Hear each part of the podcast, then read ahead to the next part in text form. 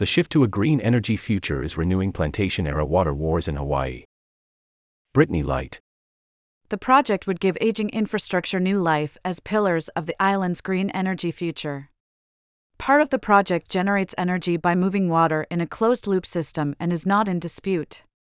The subject of controversy is the portion of the system that would divert water outside of the watershed, a hotly contested plantation era practice that for over a century dried up streams across the state in order to feed monocrop agriculture.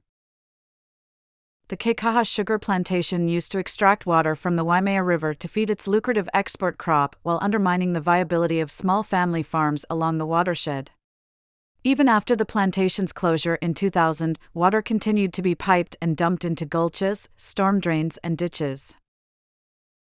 A watershed agreement forged in 2017 now sets an 11 million gallon daily limit for Waimea River water diversions, requiring that any diversion must be justified with no more water taken than is needed for other beneficial uses. Kauai's electric utility has proposed to supply over 6 million gallons of its water allotment to open up food production on dormant agricultural land where the Department of Hawaiian Homelands plans to build 250 homestead farms and pastures as part of the envisioned Pu'uopai homestead settlement. The energy project would also support these future farms by bringing in electrical access and road upgrades.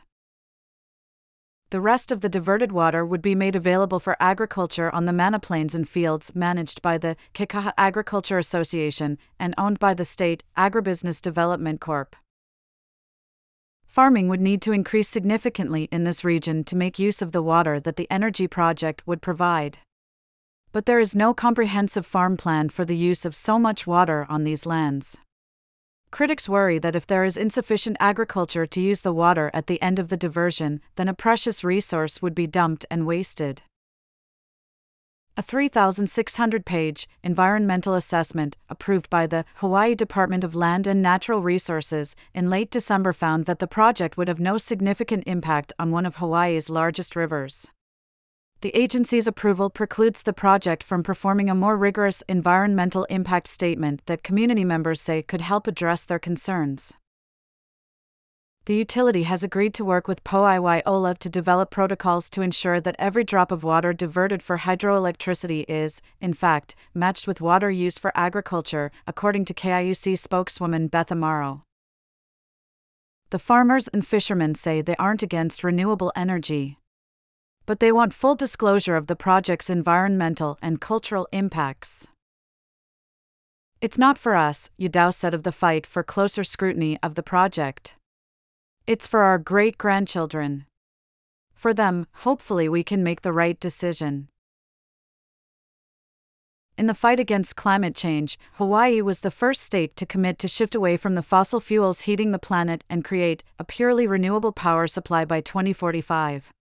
With roughly 60% of its grid now untethered from oil, Kauai's electric utility is powered by the largest share of renewables in the state. It's also one of only a few utilities in the U.S. that's capable of running on 100% renewable energy most of the day. But when the sun disappears at night, the utility's battery storage kicks in, covering a portion of the evening peak when many families cook dinner, shower, and watch TV. Then the oil fired generators rev up to meet the bulk of the island's energy demand until morning. The West Kauai Energy Project is poised to increase the utility's renewable energy capacity to 80%, according to KIUC.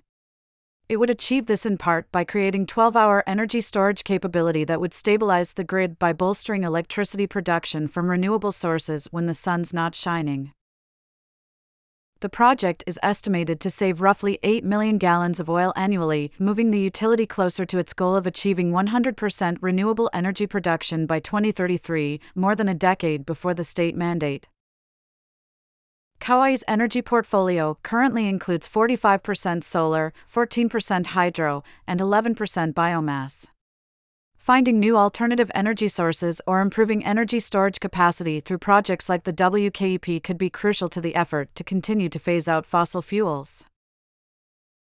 It's not just about saving the planet, KIUC says. There's a financial incentive to embrace renewables. Hawaii's electricity prices are higher than nearly anywhere else in the nation. For Kayak's 34,000 members, the WKEP promises to reduce the cost of power by an estimated $157 million to $200 million. The average ratepayer would save about $20 on their monthly electric bill, according to KIUC President and CEO David Bissell. The advantage of transforming a mostly abandoned water diversion system into a renewable energy source is twofold it saves time and money. Constructing the WKEP would take up to three years at a cost of roughly $200 million, a tab that would be paid by the utilities partner developer AES Corp, Bissell said. The ditches, water diversions, and reservoirs are all relics of the plantation days and just need some rehabilitating, Bissell said. A white haired man in a light blue collared shirt and black sunglasses is speaking. Eventually, KIUC will likely turn to biofuels to close the final 5% to 10% gap in its renewable energy portfolio, Bissell said. The WKEP stands to minimize the utility's need for biofuels, helping to keep expenses in check. That's because biofuels are an expensive renewable energy source that could impose a heavier hit on ratepayers. Finding ways to economically reach 100% is essential for our ratepayer members to be able to control their electric bill, Bissell said. This is great because it allows us to do that. The utility touts dozens more benefits, including temporary construction jobs and the use of the project's rehabbed reservoirs for fire suppression and improved public trout fishing. Kauai holds a prominent role in the production of taro, or kalo, a sacred crop tied to Hawaiian beliefs about creation. Hanalei on the island's north shore is the taro capital of Hawaii, home to farms that produce more than two thirds of all the taro in the state.